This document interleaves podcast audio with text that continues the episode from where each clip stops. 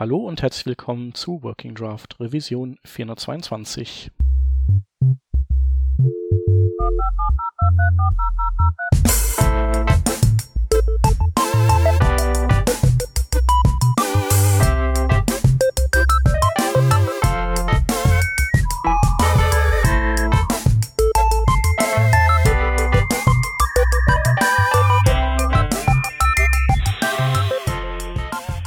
Aus dem Team sind wir heute zu dritt. Da hätten wir einmal den Rodney.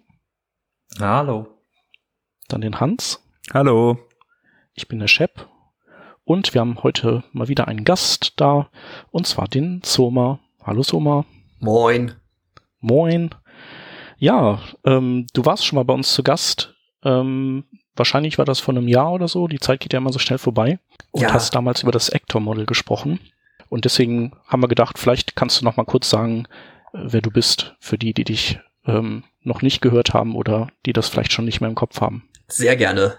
Also, mein Name ist Surma. Ich bin ein Developer Advocate für die Webplattform, arbeite bei Google. Also, ich arbeite quasi mit dem Chrome-Team, auch wenn ich nicht so direkt im Chrome-Team bin, aber ähm, mache HTTP 203 als Videoserie und Podcast und ein paar andere Sachen. Alles irgendwie um Web, Web Development und Beschäftigung mit, mit, mit verschiedensten Themen jetzt über die Jahre, in dem ich schon in dem Team bin.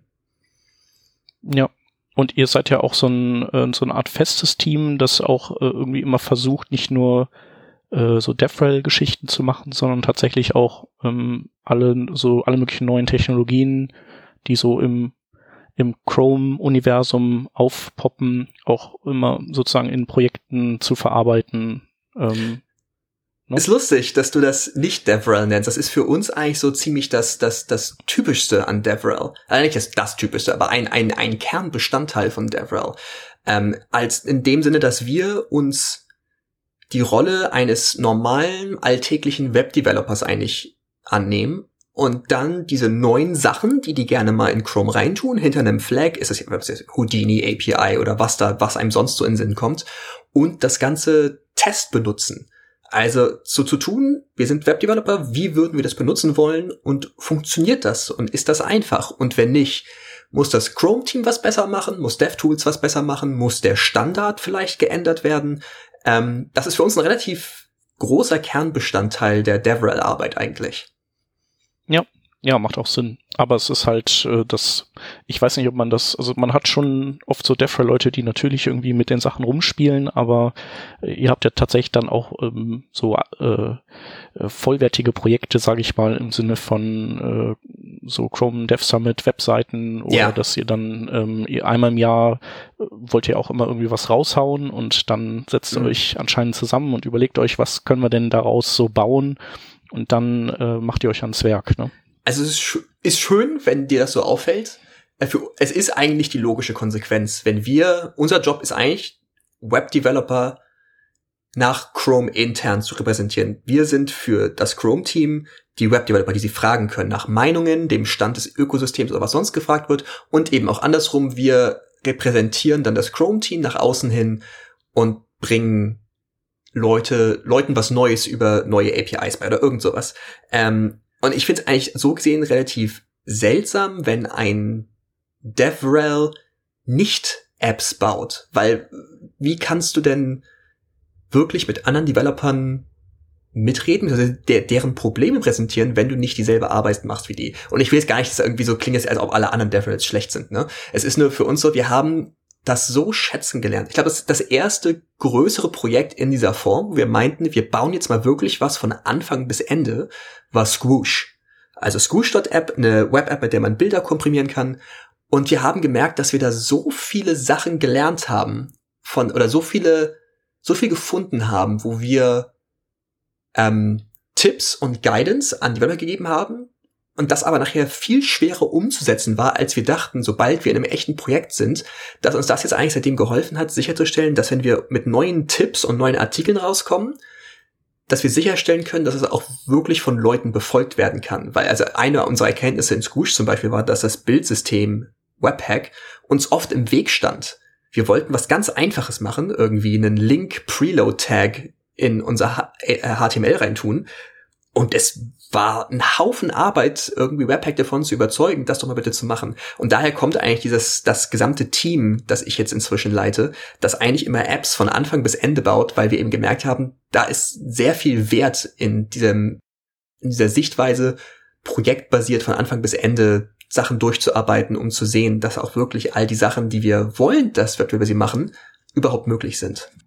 Ja, nee, stimmt auch total. Also macht total, macht vollkommen Sinn. Ähm, ist halt vielleicht was, was nicht äh, jedes DevRel-Team so in dem Umfang einfach leisten kann, ne? weil Absolut. ihr seid natürlich also mannschaftsmäßig gut aufgestellt. Ihr habt da ähm, auch entsprechend wahrscheinlich so die Rückendeckung von oben, dass ihr das genauso machen sollt. Und ähm, das ist natürlich cool. Ja, das ist, das ist ein guter Punkt. Also ich, wie gesagt, ich will es nicht so tun, als ob irgendwie andere DevRel-Teams schlecht wären oder irgend sowas. Es ist ein massives Privileg, dass wir unsere Zeit damit verbringen dürfen, nicht nur Apps zu bauen, sondern die auch noch uns die Zeit zu nehmen, sie gut zu bauen im Sinne von, wir dürfen uns die Zeit nehmen, irgendwelche Refactorings zu machen, die man vermutlich in einem Startup nicht hätte und dass wir dann auch noch die Zeit uns nehmen dürfen, das Ganze dann zu verwursten, um Artikel, Videos, Libraries und was nicht alles da rauszuziehen. Ähm, ja, ab, absolutes Privileg. Ja. Ja, aber macht auch Spaß und sind ja, kommen ja auch gute Sachen bei raus. Also Scoosh zum Beispiel ist jetzt auch, jetzt in meinem Fall, ich weiß ja nicht, wie das bei Hans und Rodney ist, so die Standard-App, um ähm, Bilder zu optimieren. Sehr schön, das freut mich. Man muss halt nicht viele verschiedene, man muss nicht äh, SVG Oh My God nehmen und dann wieder ähm, Image Optim da drüben. Ähm, genau, das kann man halt einfach da drin machen, das ist schon cool. Ja. CLI. Und äh, auch so diese, diese Rollup-Plugins, die ihr gebaut habt, die, die sind ja auch nicht nur für euch, die lösen ja auch einfach ein Problem, das, das viele Leute haben. Also, ja, das stimmt. Sehr cool.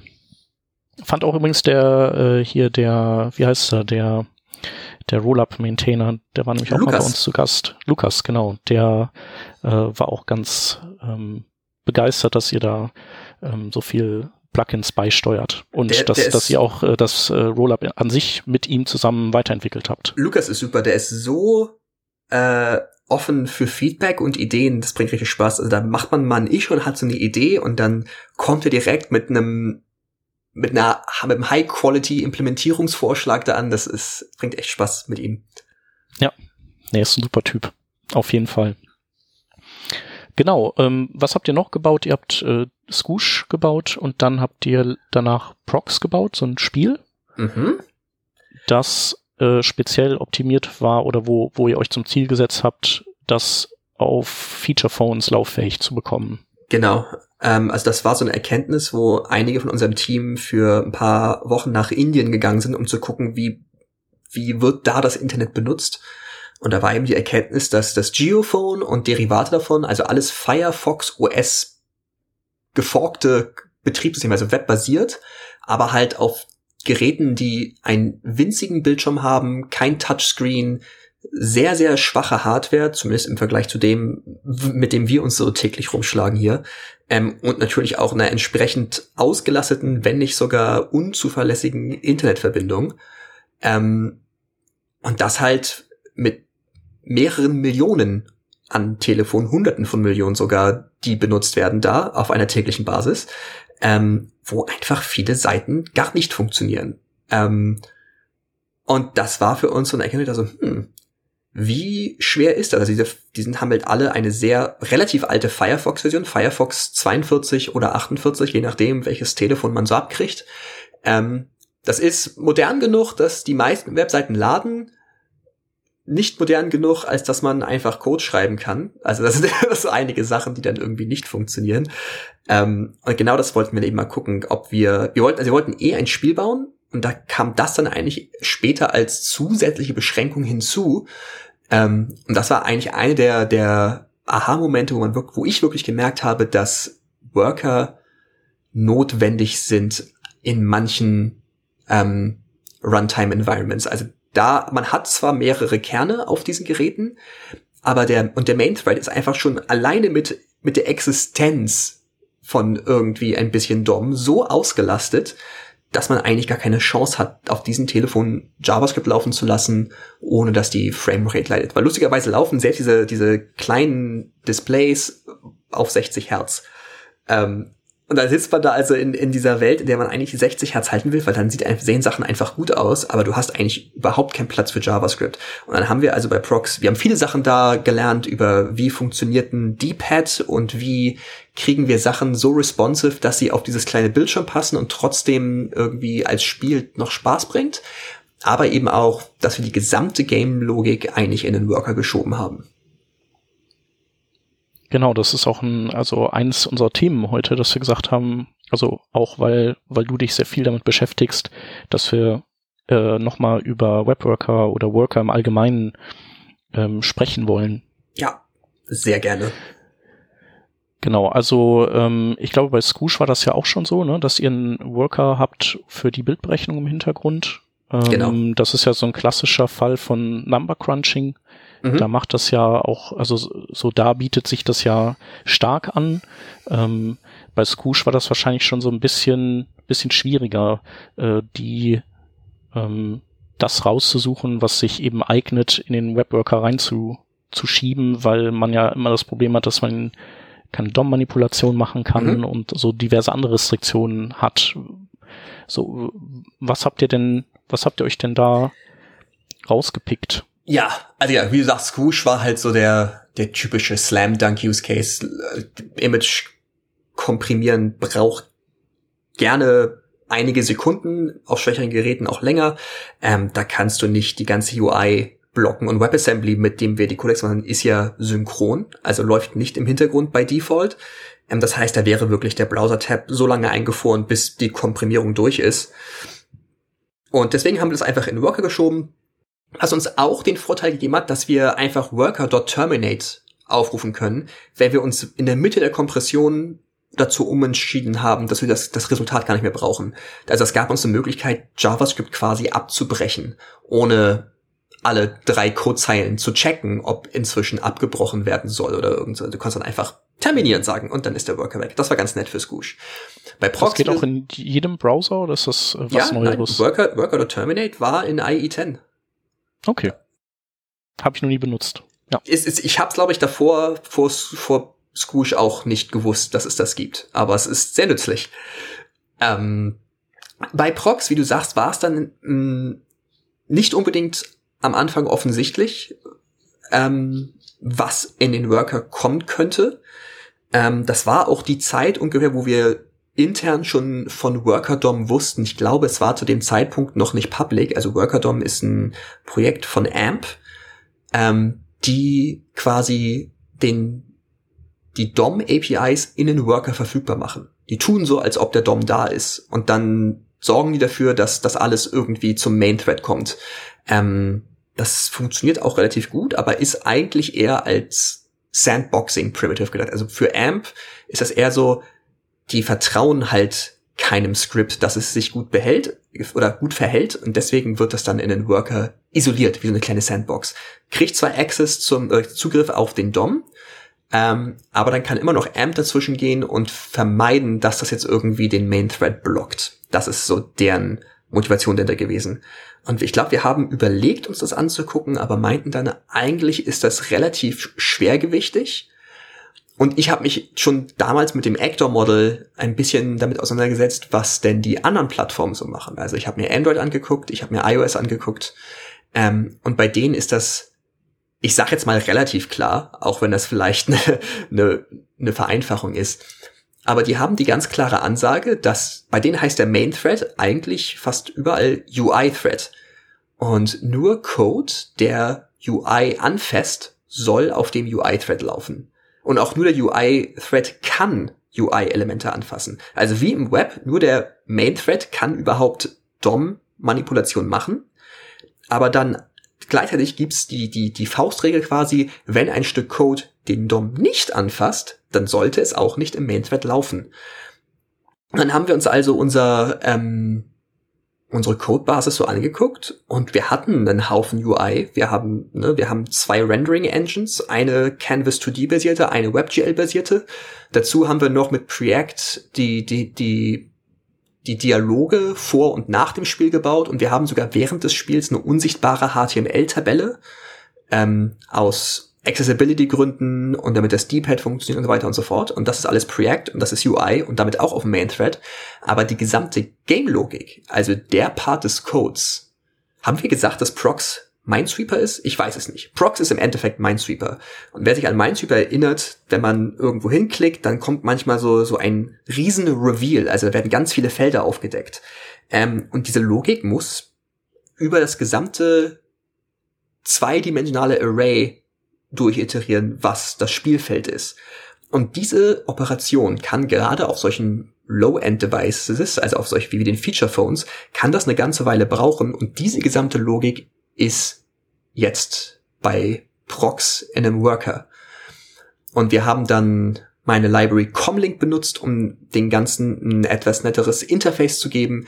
Also, dass man nicht nur Nachrichten hin und her senden kann, sondern man kann einfach Funktionen und Methoden aufrufen. Und so war das Ganze eigentlich relativ transparent, bis auf den Hintergrund, dass jetzt halt jeder äh, Funktionsaufruf, der von Main Thread zu Worker geht und andersrum, ähm, ein Promise returned, also eine asynchrone Funktion ist, weil halt unter, unter der Haube müssen jetzt ja Nachrichten verschickt werden und das kann, ist halt eine asynchrone Operation. Ähm, und das ist eigentlich genau das Mantra, was ich eigentlich versuche nur durchzusetzen, äh, so wie es Android und iOS machen. Wenn ein Stück Code den DOM nicht braucht, dann sollte es nicht auf dem Main Thread laufen. Das ist so die, die Grundansage eigentlich. Ja, ja macht auch total Sinn. Ja, und in dem, in dem Kontext, den du gerade genannt hast, also so mit, ähm, mit äh, Felder durchrechnen, also so ein, so ein äh, Grid an Feldern durchrechnen, das ist ja so ein Ding, wahrscheinlich habt ihr auch sowas wie äh, hier die Offscreen Canvas benutzt, oder wie die heißt? Äh, oder nee, haben wir nicht. Man, nee? Also okay. wir hatten äh, hauptsächlich, weil es Chrome only ist und die Feature Phones, wie gesagt, sind Firefox basiert. Wir hatten eine mhm. Zeit lang überlegt, ähm, da Progressive Enhancement einzubauen. Also wenn wir Offscreen Canvas detecten, dann nutzen wir es. Aber auf der anderen Seite, wir mussten den Code sowieso performant machen, der Canvas benutzt. Ähm, dass es eigentlich keinen großen Vorteil mehr gab. Also wir muss, es muss ja eh ohne Offscreen Canvas schon funktionieren, weil viele Browsers halt nicht haben. Das heißt, in dem, zu dem, dann, dann jetzt noch Offscreen Canvas dazu zu holen, wäre hauptsächlich mehr Code gewesen zum Downloaden und vermutlich mit nicht viel Performance Gewinn, wenn überhaupt. Und so im Endeffekt haben wir gedacht, wir haben andere, größere Probleme, die wir lösen müssen. Also ich glaube, wir haben es irgendwo noch als Issue open, aber wir haben es ehrlich gesagt nie getackelt. Ja, okay. Ja, ich finde das äh, ansonsten auch äh, schon schwierig, also in einem normalen Webprojekt ähm, diese Teile zu finden, die man eben in einen Webworker rüberschieben kann, weil man ja so einen kleinen Preis ja auch zahlt, so einen Webworker hochzuspinnen und äh, dem Daten rüberzuschicken und wenn wenn das dann wenn das nur was ganz klitzekleines ist, dann dann lohnt sich's halt fast gar nicht, den den hochzufahren. Ähm, also äh, in einem aktuellen Projekt von mir, da ähm, da habe ich halt oder wir haben äh, wir haben so klassische Twig-Templates und die rendern wir normalerweise serverseitig mit PHP. Das war so vorgegeben, dass wir auf diese Technologie setzen, aber irgendwie wollte ich gerne, dass die, ähm, dass die auch Client äh, fähig sind. Mhm. Und es gibt äh, Twig.js, das ähm, das eben ähm, fast, sagen wir mal, zu 80, 90 Prozent Feature-Compati oder Feature-Parity hat zu der PHP-Implementation.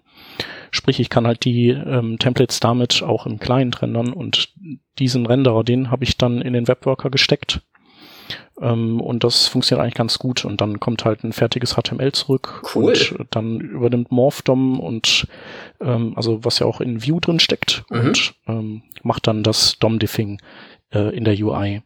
Also das sind solche, das sind so Dinger, da geht das, aber oft fällt mir das schwerer, ähm, gerade in so nicht kleinzeitigen, ähm, kleinzeitig lastigen Projekten die Dinge zu finden. Also es wäre schon cool, wenn man so eine DOM-Brücke rüber hätte, so wie das das M-Team gerade versucht.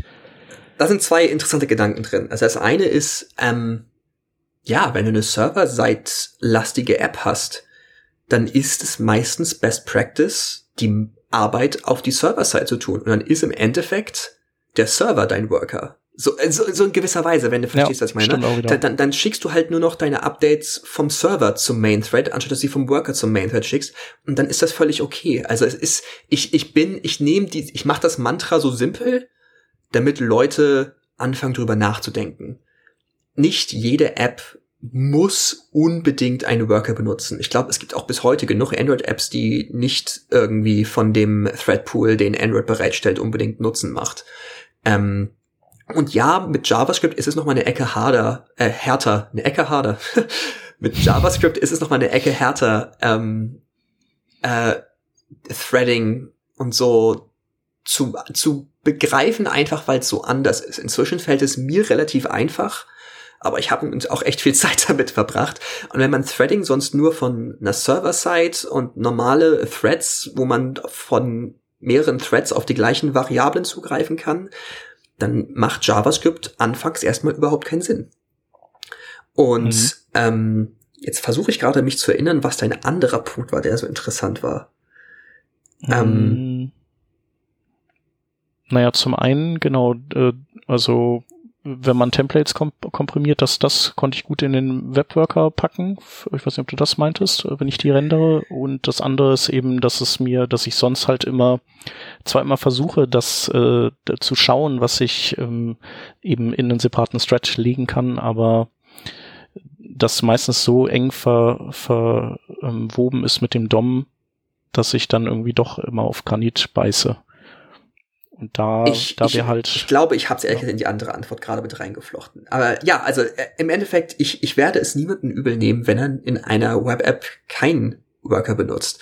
Ähm, es macht halt manchmal, gerade wie gesagt, bei serverlastigen Apps wenig Sinn.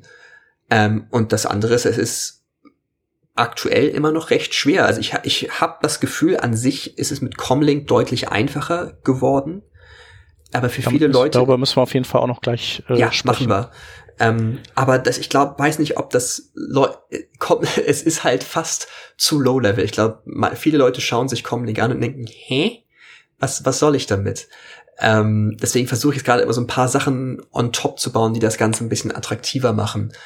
Ähm, bei, so, bei so kleinzeitlastigen Apps findet man eigentlich immer relativ schnell Sachen. Und dann kommt man eigentlich an den zweiten Punkt, wo, den du eben so eingeflochten hast, wo man dann anfängt zu überlegen, aber ist es nicht teuer? Also mit dem Worker dann zu kommunizieren und eh, das ist doch, macht doch alles wieder langsamer.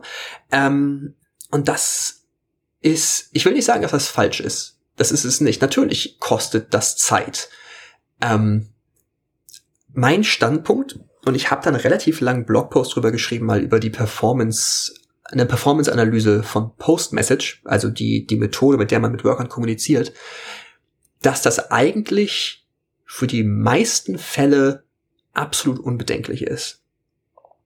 Und Mhm. ähm, ein Punkt, den ich hier auch immer unterbringe, den ich auch in meinem Talk vom Chrome Dev Summit genannt habe, ist, dass oft Main Thread Architektur, also Worker in Web Apps zu benutzen. Es geht nicht darum, dass die App schneller wird als zuvor.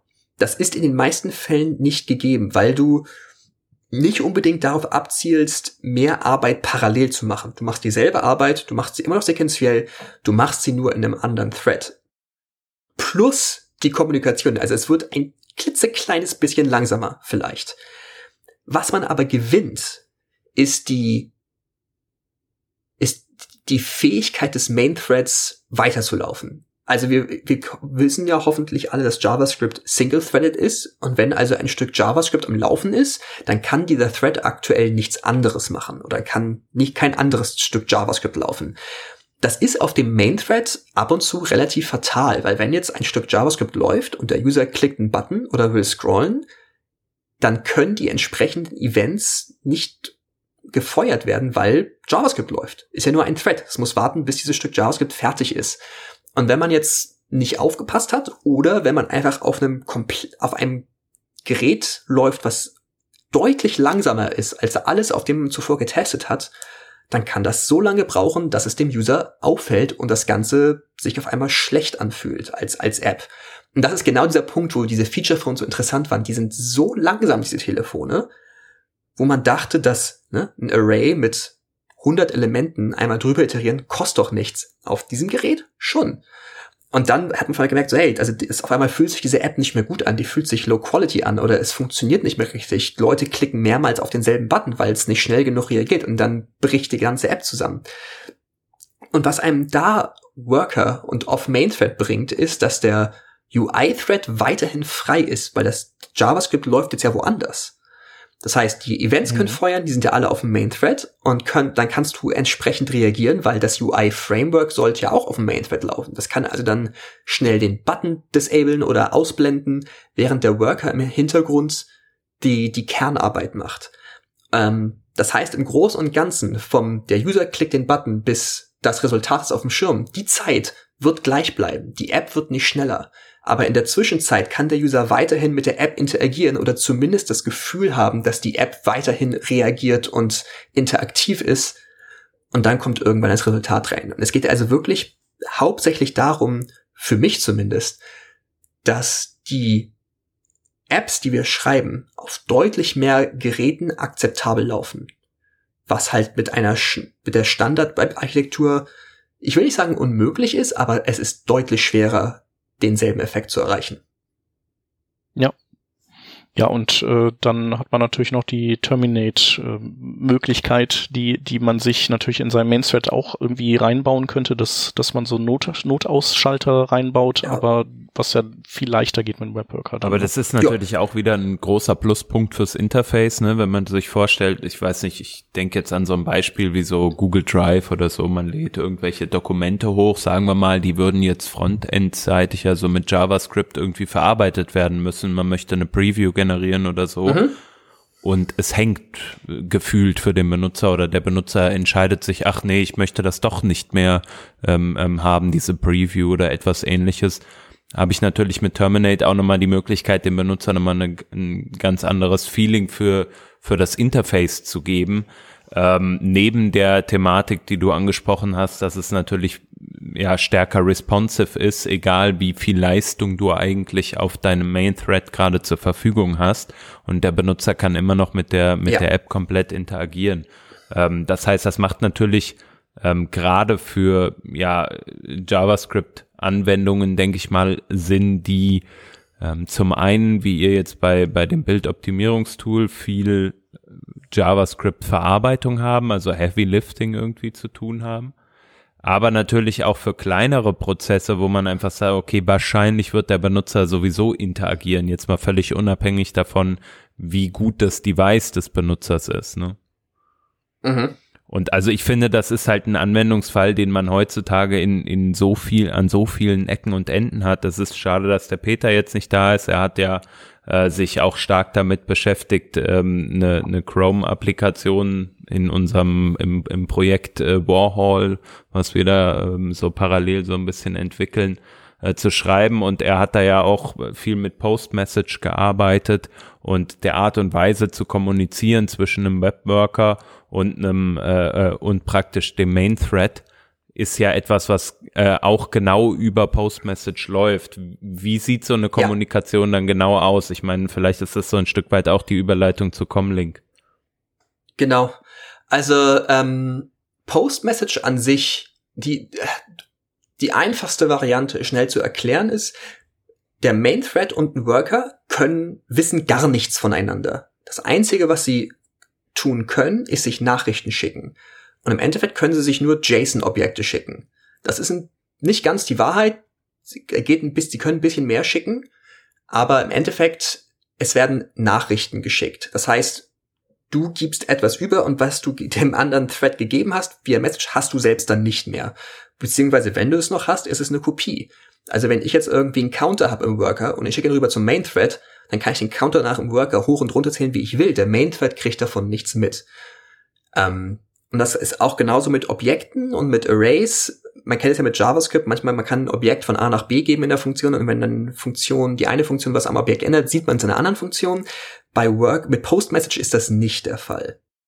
Das heißt, man hat jetzt also diese zwei komplett getrennten JavaScript äh, Scopes. Man könnte sich das auch vorstellen, als ob man in zwei Terminals Node startet, die wissen nichts voneinander. Und jetzt, was, was ich dann, und das ist alles, was man, das ist, was du kriegst. Das ist alles, was du machen kannst. Das heißt, was typisch ist, du fängst dann an, dir so ein, so ein kleines Ad-Hoc-Protokoll zu definieren. Du sagst dann, okay, ich sende jetzt eine Message, das ist ein Objekt und das Objekt hat ein Feld, das heißt Action und das Action ist eines von diesen vier Strings. Mach mal eine Addition, mach mal eine Multiplikation, mach mal eine Division, irgendwie solche Sachen.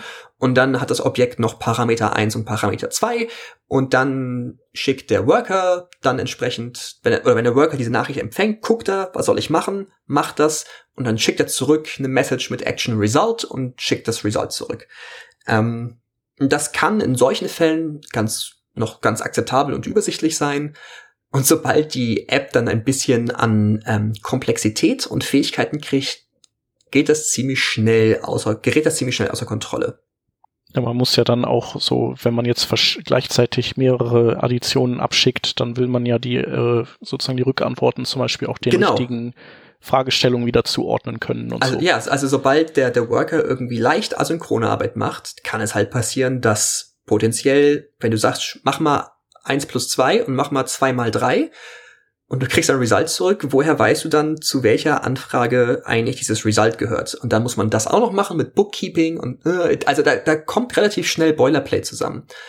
Ähm, und was ich mich dann vor langer Zeit entschieden habe zu bauen, das ist aus, eigentlich aus einem alten, aus einem Standards-Proposal rauszuziehen, ist Comlink, was im Endeffekt Remote Procedure Call, also eine, eine, ein Pattern aus den 80ern, will ich fast sagen, ähm, einfach auf Worker drauf geschnallt, so dass man, dass im Endeffekt diese Library einfach nur dieses ganze Message Encoding für dich übernimmt und du einfach Funktionen aufrufen kannst. Also du kannst auch im Worker sagen, hey, Comlink, das sind die Funktionen, die der Main Thread auf mir aufrufen darf. Und im Main Thread kannst du dann einfach sagen, hey, ruf mal Funktion A mit Parameter 1, 2, 3 auf. Und Comlink kümmert sich darum, dass das Ganze irgendwie in eine Message kodiert wird, rübergeschickt wird und dass auf der anderen Seite dann die entsprechende Funktion mit den entsprechenden Parametern aufgerufen wird und das Resultat zurückgeschickt wird. Das Ganze habe ich dann noch ein bisschen, ne, ein bisschen äh, mächtiger gemacht und man kann Klassen instanzieren. Also du kannst eine Klasse im Main-Thread instanzieren, obwohl dann die Instanz im Worker liegt und weiterhin mit der Instanz arbeiten. All solche kleinen Quality of Life Sachen. Und das macht im Endeffekt, es, es lässt diese, diese Grenze zwischen Main-Thread und Worker verschwinden. Es fühlt sich fast so an, als ob JavaScript normales Threading hat. Der einzige Unterschied ist, zu normalem Threading. Ich sage jetzt der einzige. Ich weiß nicht, ob es wirklich der einzige ist, aber der wirkliche, der einzige, den ich immer erwähnt möchte, der einzige Unterschied ist, dass wenn ich jetzt also eine Funktion wie addiere mal eins und zwei für mich zusammen aufrufe, kriege ich halt nicht das Resultat drei zurück, sondern ich kriege ein Promise zurück, das dann irgendwann mit dem Wert drei resolven wird. Das ist in den meisten Fällen unfassbar schnell. Man merkt eigentlich innerhalb eines Frames, also und unter einer Millisekunde in beide Richtungen kommunizieren. Ähm, aber man muss sich halt dran gewöhnen, dass es asynchron ist, eben weil da Message Passing unter der Haube passiert und das in, in einem, in JavaScript nicht synchron passieren kann. Aber da kommt einem ja dann, kommen einem die asynchronen Funktionen ja wahrscheinlich äh, wiederum entgegen und äh, genau, so, dass also, es am Ende wieder alles aussieht, wie man es kennt. Ne? So, wenn man Async Await benutzen kann und will, dann macht das syntaktisch fast keinen Unterschied. Es gibt manchmal dann so ein paar Ecken und Kanten, gerade wenn man mit existierenden Libraries sich integrieren will, ähm, dass dann manchmal Sachen, zwei Funktionen auf einmal ähm, interlieven können, was vorher nicht unbedingt möglich war, einfach weil sie jetzt await Calls oder await Instruktionen in der Mitte haben. Ähm, aber in den meisten Fällen ist das relativ unproblematisch. Ja, cool. Ziemlich geil. Also, ich weiß gar nicht, ich habe vielleicht vor anderthalb Jahren mir das mal angeguckt. Also wenn du vor einem Jahr da warst, dann vor anderthalb Jahren, glaube ich. Und da war das schon ziemlich cool. Du bist jetzt bei Version 5 oder so, ne? Ich glaube, das war so vielleicht so zwei Vier, oder fünf, drei. Irgend so. Ja, ja, ja ich habe inzwischen es schneller gemacht. Also ich habe dann Alprox, das Projekt, hat mich dazu bewegt, einen kompletten Rewrite zu machen, ähm, was es einfach eine ganze Ecke schneller gemacht hat und auch den Code deutlich einfacher für mich zu maintain ich weiß gar nicht, was bei drei auf vier passiert ist, aber ich glaube, ich habe nur ein paar API-Breaking Changes gemacht, dass es ein bisschen einfacher zu verstehen ist. Also was ich wirklich über die, die die Jahre, sag ich jetzt mal, auch wenn es nur zwei sind, ähm, gelernt habe mit Comlink, dass es wirklich für mich schwer war, eine Tagline zu finden, dass Leute wissen, worum es geht. Am Anfang habe ich es irgendwie RPC genannt und People haben, Leute haben sich einfach direkt wieder, haben direkt abgeschaltet, wenn sie das gehört haben. Haben wieder zugemacht, ja.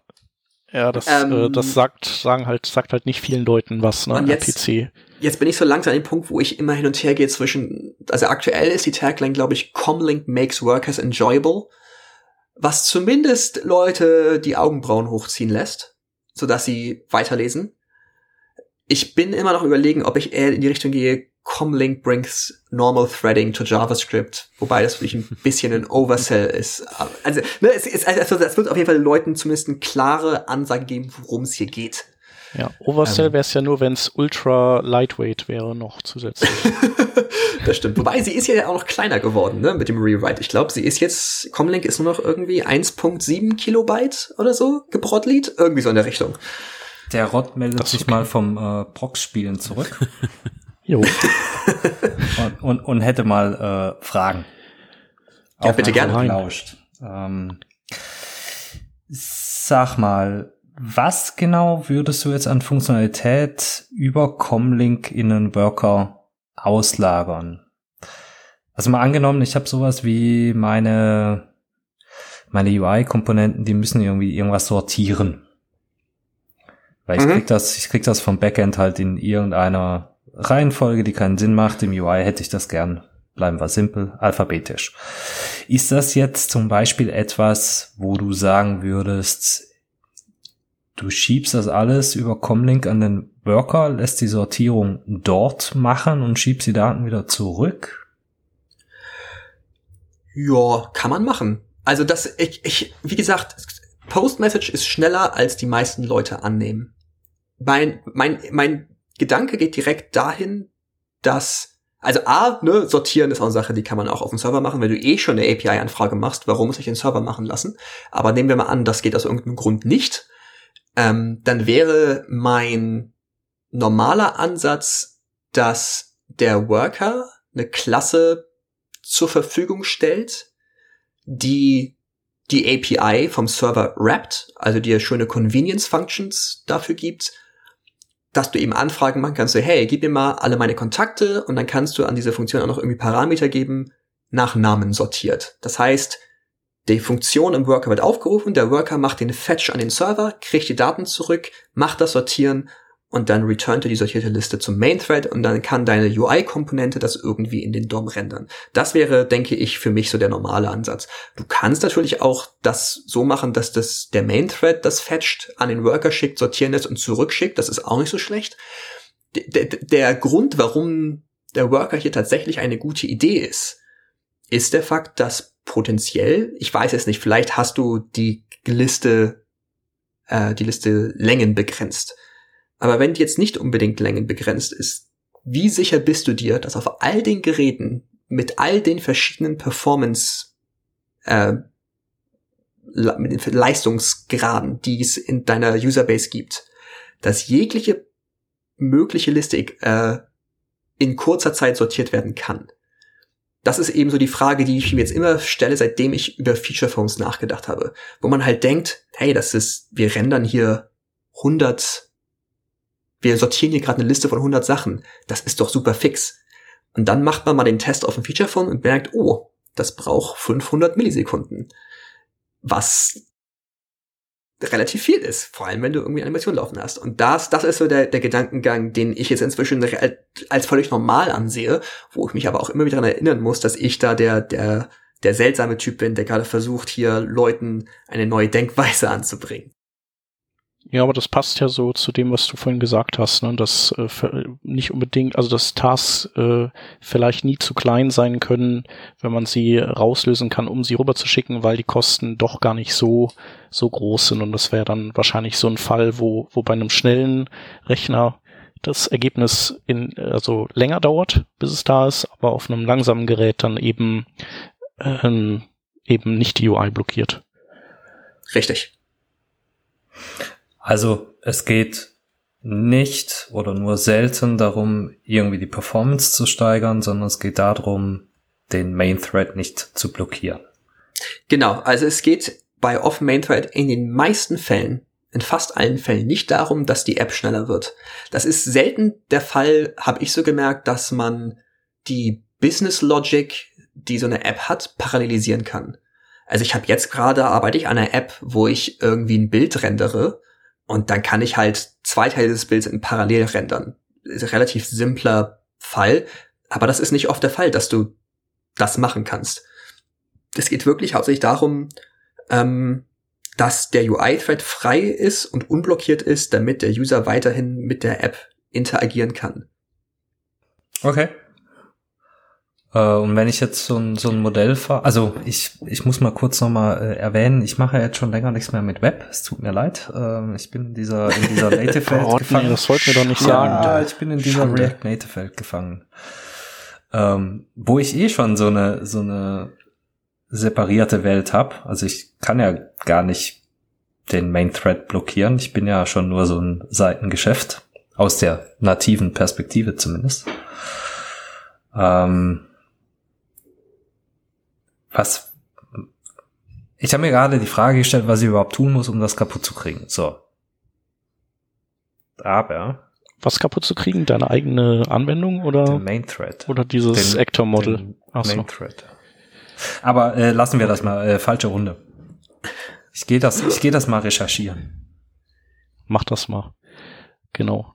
Ich wollte noch mal bei Comlink einhaken, weil ähm, wir haben jetzt ja von dem Use Case ähm, Comlink als ähm, als schönes schöner syntaktischer Zucker um äh, Webworker und das äh, Messaging Interface äh, gesprochen, Mhm. aber eigentlich ist es ja syntaktischer Zucker für alles, was das Messaging Interface verwendet. Also es könnte ja auch Kommunikation mit anderen Workern sein oder ähm, über über Fenstergrenzen hinweg und so, ne? Genau, also äh, Postmessage ist, äh, wird an paar anderen Stellen auf der Plattform benutzt. Also du kannst zum Beispiel ein iFrame und also der, des, die Seite, die den iFrame enthält und der iFrame selbst mit der einbettenden Seite können auch miteinander via Post-Message kommunizieren. Und das ist auch so eine Idee, die wir haben mit Squoosh, an der wir immer noch arbeiten, dass man Squoosh in seine Webseite per iFrame einbetten kann und dann quasi die, die M einbettende Webseite mit Squoosh kommunizieren kann, um eben Bilder zu komprimieren. Das ist so eine Sache, da ist ein PR, da haben wir noch einen Pull-Request offen, ähm, den ich geschrieben habe vor einiger Zeit, den müssen wir jetzt langsam endlich mal mergen. Aber das ist ja so eine, wo, da kann man halt auf einmal dann so über, über Widgets nachdenken, wo man dann kleine self-contained Apps hat, die man dann zusammenpuzzeln kann. Ähm, das Ganze geht sogar noch weiter mit Comlink. Theoretisch kann man das sogar über WebSockets machen. Ich habe da mal einen Livestream mit Sus Hinton vor halben Jahr oder so gemacht, ähm, wo wir quasi auf der Serverseite in Node haben wir eine Chatroom-Klasse geschrieben und haben die Methoden dieser Chatroom-Klasse über Comlink über WebSockets an die Client-Seite gegeben. Das ist ein bisschen hacky, weil ähm, es fehlen ein paar Fähigkeiten auf der Plattform, um das sauber zu machen, aber im Endeffekt konnte ich dann Methoden von dieser Server-Side-Klasseninstanz einfach von der Client-Seite aufrufen. Und das ist eigentlich auch ganz cool. Ähm, also es ist dann wirklich ganz klassisch RPC, aber es äh, lässt es lässt irgendwie die Grenzen so ein bisschen verschwimmen. Das ist ganz cool. Das ist schon ziemlich geil. Damit könnte man ja auch sowas machen wie äh, so äh, streamenden Code, der sich so, der, der erst größtenteils serverseitig ist und den man, den man äh, schon direkt von, vom Start weg nutzen kann, aber der, den man dann vielleicht nach und nach äh, in den Client rüberzieht. Fällt mir Ja. jetzt gerade so ein. Ja, cool. Ähm, genau, und äh, Comlink ist, äh, gibt's, was sind so, hast du da noch irgendwie äh, Sachen, die, die du noch einbauen willst? Ich meine, du hast es jetzt ja schon relativ lange draußen und Version 5 ist jetzt da, also ähm, gibt's da noch Anlass, nicht glücklich zu sein? Also ich meine, Issues werden wahrscheinlich Ich- immer aufgemacht, aber Ja, ja, immer. Ähm, wobei sie bisher sich alle ganz, ganz, ganz nett verhalten. Ich, ich bin am überlegen, nochmal ein Rewrite zu machen. Ähm, aktuell benutzt Comlink ganz viel Message Ports. Oder ja, man, es gibt auf der Plattform einen einen Constructor, der heißt Message Channel und der gibt dir zwei Message Ports und das ist im Endeffekt nichts anderes als einfach nur eine kleine Datenstruktur um Post Message. Also du kannst an den beiden Ports jeweils Post-Message aufrufen und dann kommt es auf der anderen Seite wieder raus. Das ist quasi so ein Kommunikationskanal wie mit einem Worker, nur ohne den Worker. Mhm. Ähm, und das nutze ich ganz viel, ähm, um quasi Objekt, um separate Kommunikationskanäle aufzumachen. Also wenn man eine, eine Klasse vom Worker an den Main Thread ähm, gibt und dann mehrere Instanzen davon kreiert, dann kriegt jede Instanz seinen eigenen Message-Port, sodass ich nicht das Bookkeeping machen muss für die Messages. Jetzt über die Zeit habe ich aber gemerkt, dass ähm, Nodes-Implementierung von Workern und auch von Message-Channels nicht so ganz kompatibel ist mit der, mit denen, die auf dem Web sind. Das kann man noch so gerade biegen, aber ist immer eine ganze Ecke extra Code. Und gerade wenn man jetzt über so Sachen wie WebSockets oder WebRTC oder irgend sowas nachdenkt, dann wird das problematisch, dass das Ganze immer auf Message Channels basiert. Deswegen bin ich am überlegen, das Ganze nochmal ohne diese Message Channels hochzuziehen und lieber meine eigene, mein eigenes Bookkeeping zu machen, damit ich eben eine saubere Variante von diesem, von dieser WebSocket Variante auch bauen kann. Ähm, aber das ist ehrlich gesagt aktuell keine Priorität, weil ich bin, wenn ich das implementiere, bin ich, glaube ich, äh, den Leuten, die Comlink wirklich benutzen, irgendwie drei Schritte voraus. Es geht eigentlich immer noch eher darum, dass Leute das überhaupt erstmal benutzen, bevor ich dann solche Sachen überhaupt verfolge. Ähm, nee, ansonsten bin ich tatsächlich relativ glücklich mit dem Zustand, den Comlink jetzt über die Jahre so gekriegt hat. Ja. Sauber. Ich glaube, der Peter benutzt es auch, oder Hans? Ja, also soweit ich mich erinnere auch. Ähm, ich glaube, der hat auch ein paar Issues schon bei dir aufgemacht. Ich weiß nicht, äh, Sir Paper, ob dir das was sagt. Da muss ich mal gucken, ob ich vielleicht da was vernachlässigt hat über die Zeit. Aber an sich sind, ist die Issue-Zahl relativ gering auf dem Comlink Repository. Wahrscheinlich sind die auch schon alle zu. Oder er hat dich einfach das, nur bei Twitter angehauen. Also ich möchte jetzt auch keine Falschinformationen verteilen. Ich werde nach dem Podcast mal nachschauen. Ach, alles gut. gut. Der hätte ja auch kommen können heute Abend, der Peter. Alles schon wohl. Ja. Meinte, die Hütte wäre am Brennen und so und er könne nicht. Ist eine faule Ausrede, glaube ich. Ah ja, ja das glaube ich auch. Genau. er wollte nicht noch mehr über äh, solche Themen sprechen. Nein, das glaube ich nicht. ja. Ähm, eine Sache interessiert mich noch zu den Feature Phones. Ähm, würdest du, also gibt's da, also ähm, wahrscheinlich kann man auch mit, äh, mit Parallelisierung äh, nur bis zu einem gewissen Grad weit kommen, weil ähm, die haben zwar die, die äh, protzen ja immer mit den, wie viel CPU-Cores die eigentlich haben, aber am Ende ähm, kann man die wahrscheinlich gar nicht alle nutzen oder die Takten so niedrig. Genau, also das ist eigentlich das Problem. Das ist selbst beim iPhone sehr, sehr spannend, ähm, weil das iPhone hat ja, äh, es gibt, ich glaube, das neueste hat irgendwie acht oder 16 Kerne, ähm, aber nur zwei davon sind richtig schnell und richtig dick. Also es gibt ja, es ist ja sowohl Taktfrequenz als auch Level 1 und Level 2 Cache sind ja ähm, wichtige Werte, wenn es um Performance geht bei Prozessoren. Ähm, Alex Russell tweetet immer relativ viel darüber. Und deswegen, das ist einer der Gründe, warum die iPhones so gut in den Web-Benchmarks performen, weil die einfach diese zwei super starken Kerne haben, also einer quasi für System und für Chrome und dann einer für, für den einen JavaScript-Thread. Ähm, das heißt, wenn du mehrere Kerne benutzt, dann ist das, dann kriegst du potenziell einen Kern ab, der weniger Leistung hat. Nochmal, das macht es nicht unbedingt schlechter, aber es ist auch einer der Gründe, warum Parallelisierung nicht unbedingt das, das Hauptziel des, der ganzen Nummer hier ist. Ähm, aber es ist sehr, sehr spannend. Also auch gerade bei so Android Go Phones, ähm, äh, jetzt überlege ich gerade, wie meins heißt.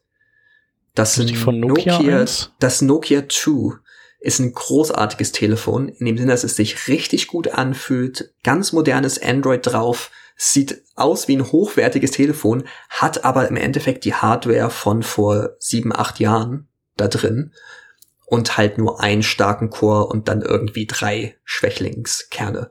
Ähm, und das ist also ein so krasses Telefon, dass eigentlich ein, eine komplett frisches, unbenutztes Handy hat schon, hat schon Probleme, einfach nur das Android OS glatt laufen zu lassen. Also wenn man die Taskbar mal runterzieht, dann äh, ruckelt das schon ein bisschen.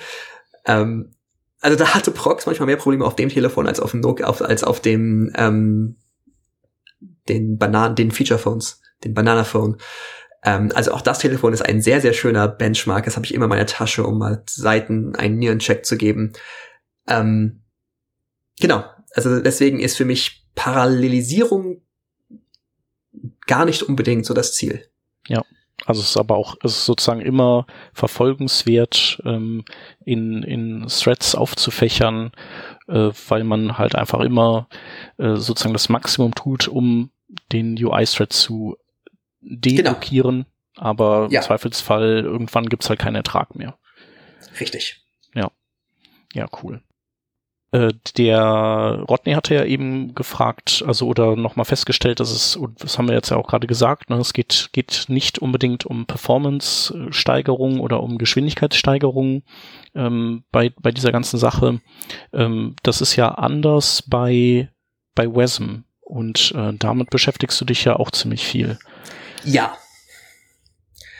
Ähm, das, das ist lustig, ähm, weil ich habe vor wann war denn das? Ich glaube, war es I.O. 2019? Ich glaube, es war I.O. 2019. Da habe ich einen Talk gegeben über WebAssembly und habe da. Ich glaube, das war auf der ähm, auf der Mozilla-Konferenz, auf die View Source. Da ja? habe ich auch einen Talk gegeben, ja. Ähm, aber auch bei der I.O., wo ich auf, äh, auf jeden Fall die Ansage gemacht habe, so die Peak Performance, also die ja, die Peak Performance von JavaScript und von WebAssembly ist dieselbe.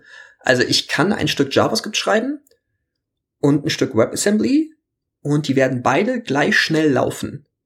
Das Problem mit JavaScript ist, dass es deutlich einfacher ist, von diesen hochoptimierten Paths, die es in den Compilern gibt, wegzufallen. Also ne, es gibt ja immer diese, diese ganzen Optimierungsweisheiten in JavaScript, irgendwie, wenn du ähm, ein Objekt oft veränderst oder wenn eine Variable nicht einen konsistenten Datentypen hat, also wenn du irgendwann eine Variable für Strings und Nummern benutzt, dann kriegst du einen sogenannten Deopt. Also der, der JavaScript-Engines laufen mir so, die lassen den Code laufen und beobachten, wie sich der Code verhält, wofür werden Variablen benutzt und wie oft werden die geschrieben und gelesen und bla. Und dann generieren die von diesen Beobachtungen optimierten Maschinencode.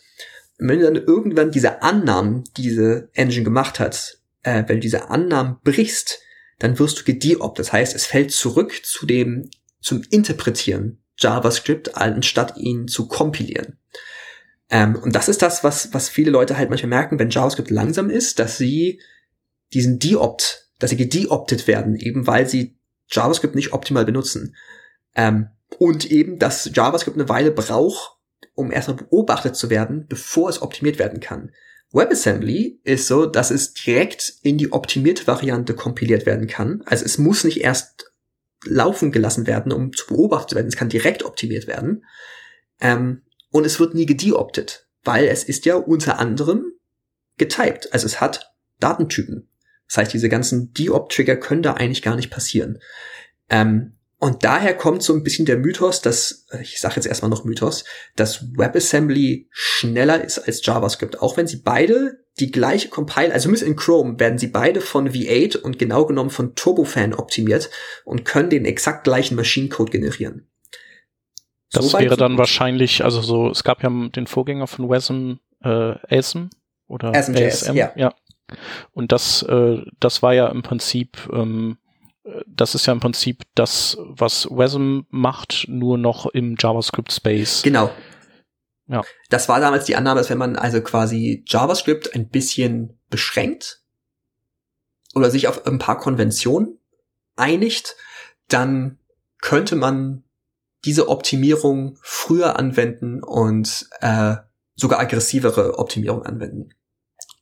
Jetzt kommen wir aber an den Punkt, dass WebAssembly langsam Fähigkeiten kriegt, die JavaScript nicht hat. Zum Beispiel, WebAssembly hat in Chrome jetzt Zugriff auf SIMD-Operationen. Viele, eigentlich so ziemlich alle modernen Prozessoren haben SIMD, also Single Instruction Multiple Data Operationen, wo man in einer einzigen CPU-Instruktion die gleiche mathematische Operation auf mehrere Datenfelder anwenden kann. Also wenn du, der klassische Fall ist, du willst irgendwie einen vierdimensionalen Vektor addieren, Das heißt, du musst jeweils die erste Komponente addieren, die zweite Komponente addieren, bla bla bla. Das sind normalerweise vier Additionsoperationen. Mit SIMD kann das in einer Operation gemacht werden, weil die vier in einem Takt aus, die vier Additionen in einem Takt ausgeführt werden. Das war JavaScript bisher immer verwehrt. Es gab, glaube ich, mal Bemühungen um SIMD.js, dass man da irgendwie neue Operationen zu JavaScript bringt. Das hat aber, glaube ich, nie gefruchtet. Ja, der andere Aspekt. Das ja gemacht, ne? Ja, glaub, ich glaube schon. Ähm, und der andere Aspekt ist, dass WebAssembly jetzt echte Threads hat.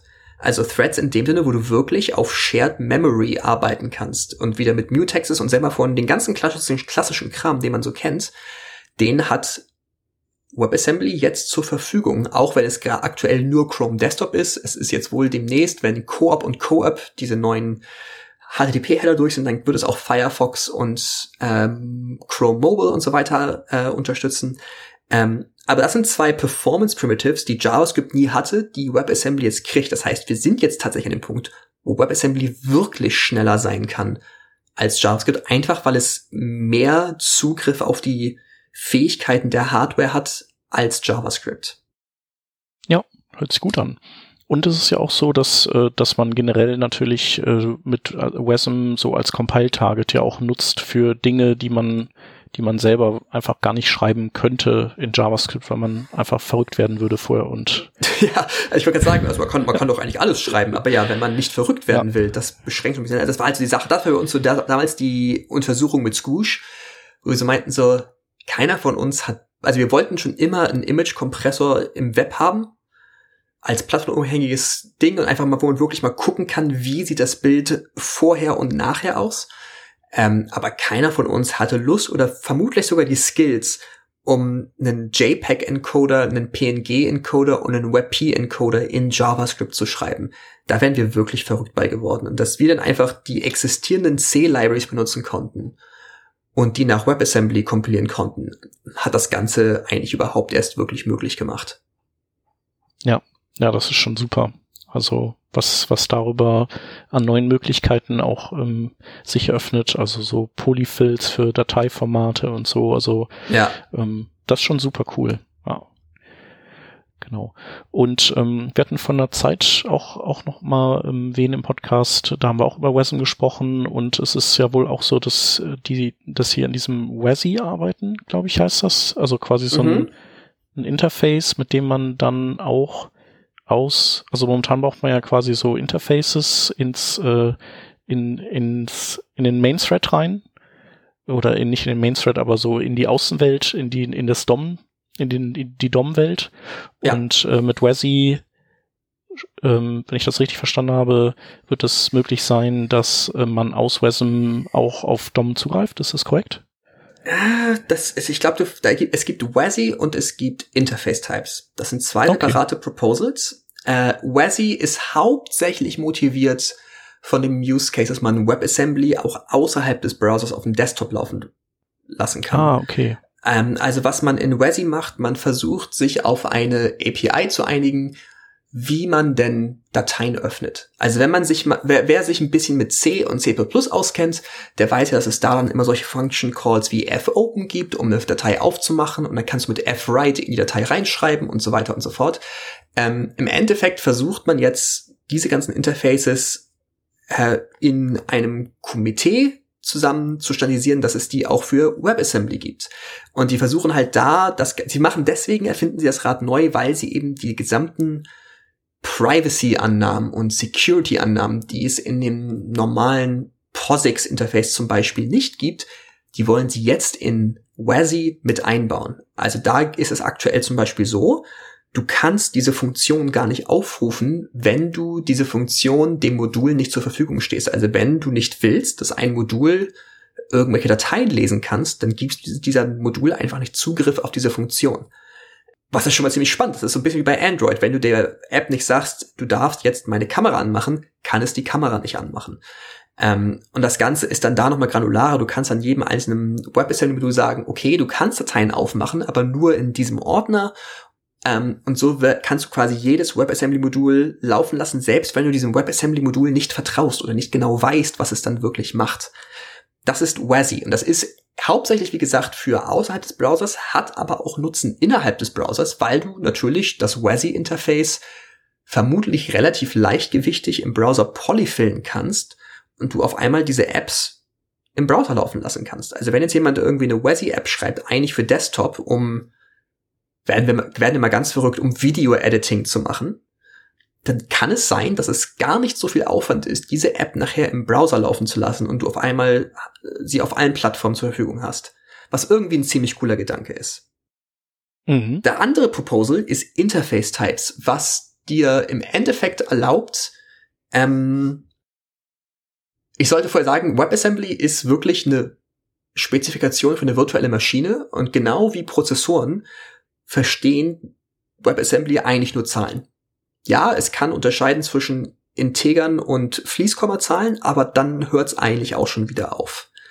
Interface Types ist jetzt äh, ein Standard, mit dem man einem WebAssembly-Modul sogenannte Higher Level Types übergeben kann, also von Strings zu Arrays und Dictionaries und Kombinationen von allen diesen Sachen, was aktuell immer ziemlich anstrengend ist. Also wenn ich irgendwie eine Funktion schreiben will in WebAssembly, die ein String und vielleicht ein Array von ein paar Strings nimmt, dann muss JavaScript ganz schön viel machen, damit diese Funktion nur mit Zahlen aufgerufen werden kann. Interface Types da kann dieses Modul jetzt quasi eigenen Code bundeln und sagen so, hey, wenn du mir einen String geben willst, ich habe eine Funktion, die das in ein Format übersetzt, das ich verstehe. Man muss das also Ganze nicht mehr in JavaScript machen. Und das hat mehrere sehr interessante ähm, Implikationen. Zum einen heißt das, dass jetzt WebAssembly-Module von verschiedenen Sprachen sich auf einmal direkt gegenseitig aufrufen können. Also wenn ich zuvor ein WebAssembly-Modul in Go geschrieben habe und ein WebAssembly-Modul in WebAssembly äh, in Rust geschrieben habe, dann haben diese zwei Sprachen potenziell verschiedene äh, Layouts in Memory für denselben String. Das heißt, ich kann nicht einfach das, ein Stück Memory von Rust nach Go geben und hoffen, dass dann Go genau den gleichen String sieht. Das würde vermutlich nicht gehen. Aber jetzt haben diese beiden Module Funktionen, um diese Konversaz äh, Konvertierung zu machen. Und auf einmal kann ich von einem Go-Modul direkt ein Rust-Modul aufrufen. Das ist schon mal relativ cool. Die andere Implikation ist, dass ähm, ein Teil der Spezifikation auch Funktionen vom Host-System nach WebAssembly übergeben kann. Also ich kann jetzt zum Beispiel dann sowas wie document.createElement. Ist ja eine Funktion. Die kann ich jetzt, konnte ich eigentlich schon immer dem Web, dem WebAssembly-Modul zur Verfügung stehen, zur Verfügung stellen.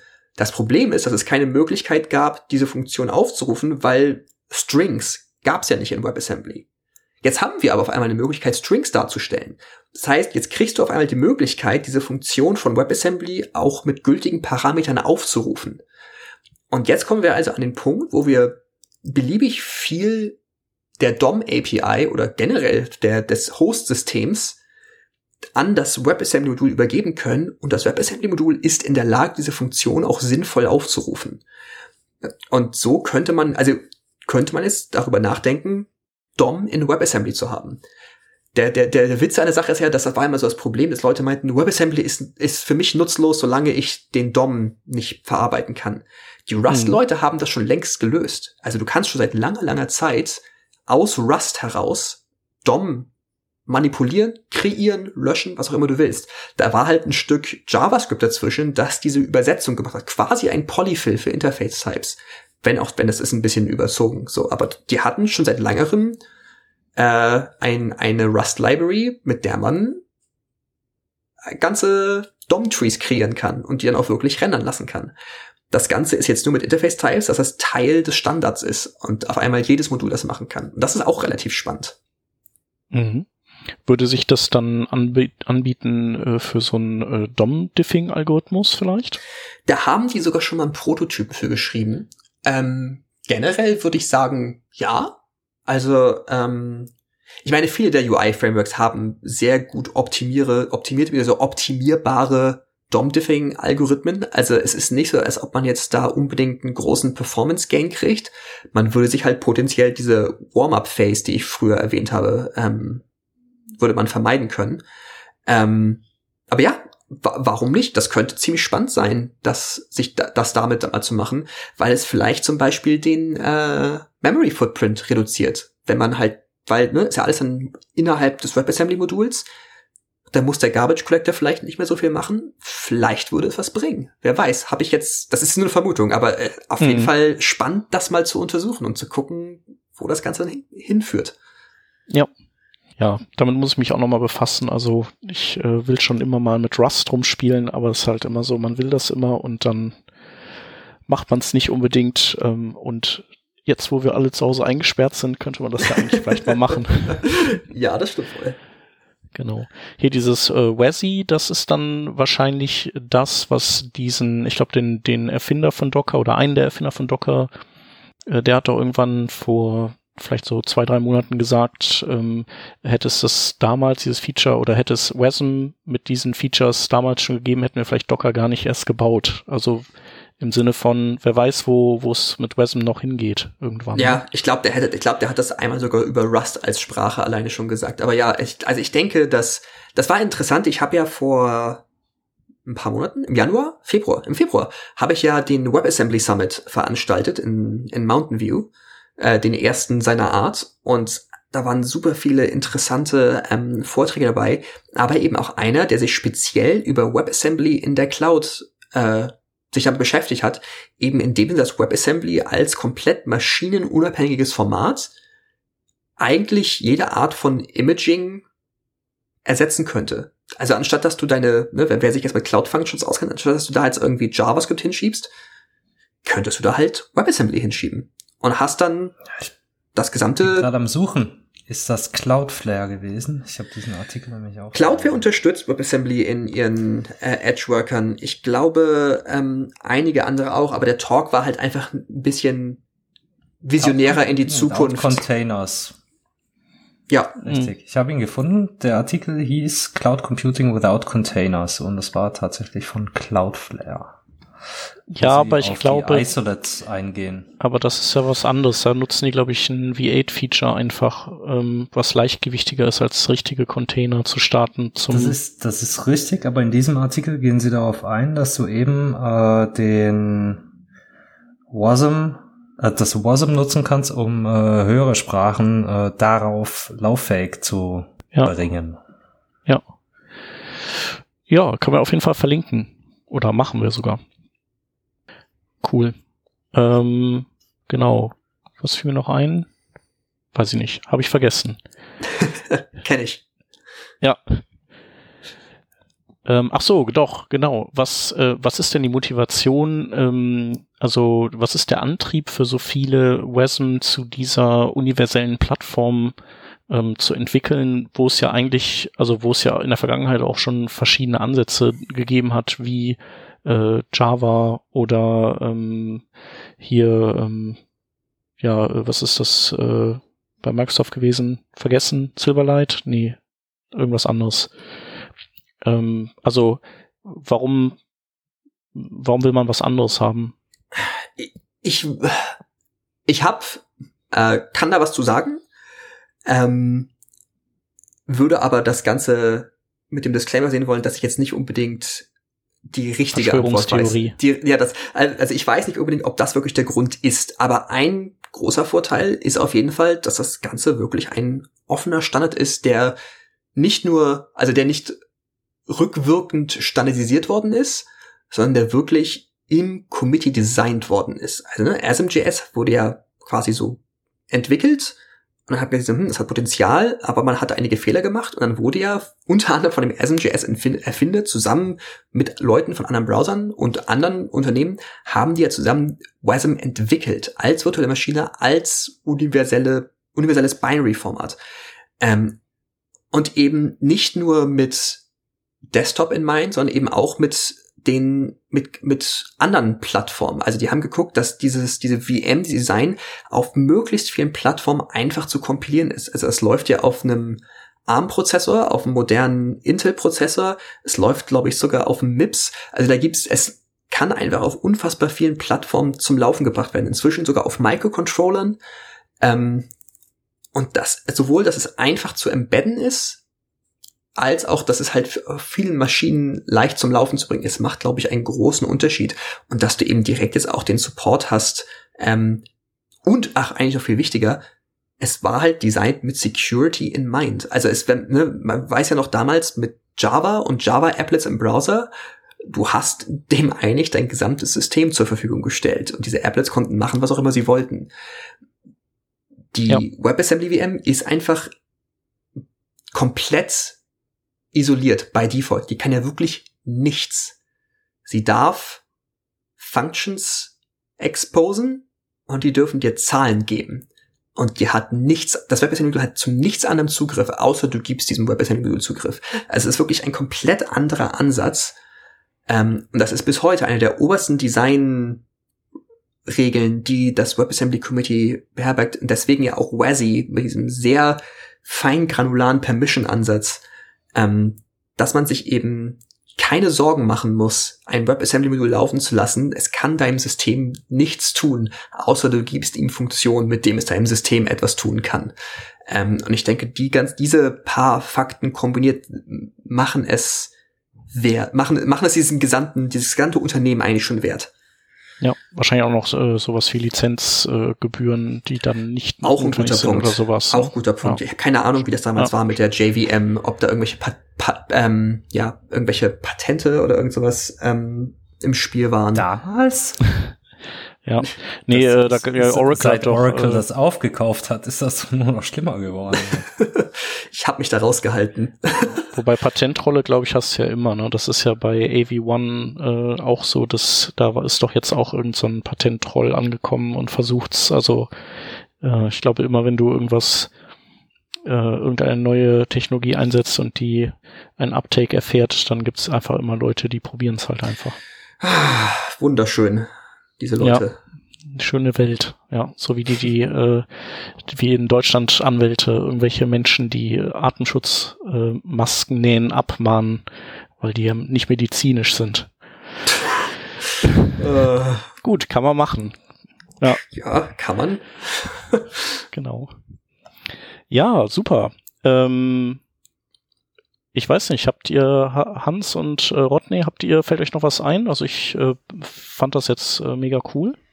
Ja, ich auch. Also ähm, ich glaube, es sind da nochmal so ein paar Punkte rausgekommen, wo man ähm, jetzt neben, also gerade auch was zum Beispiel das Thema Worker anbetrifft, wie man da Sachen einsetzen kann. Ne?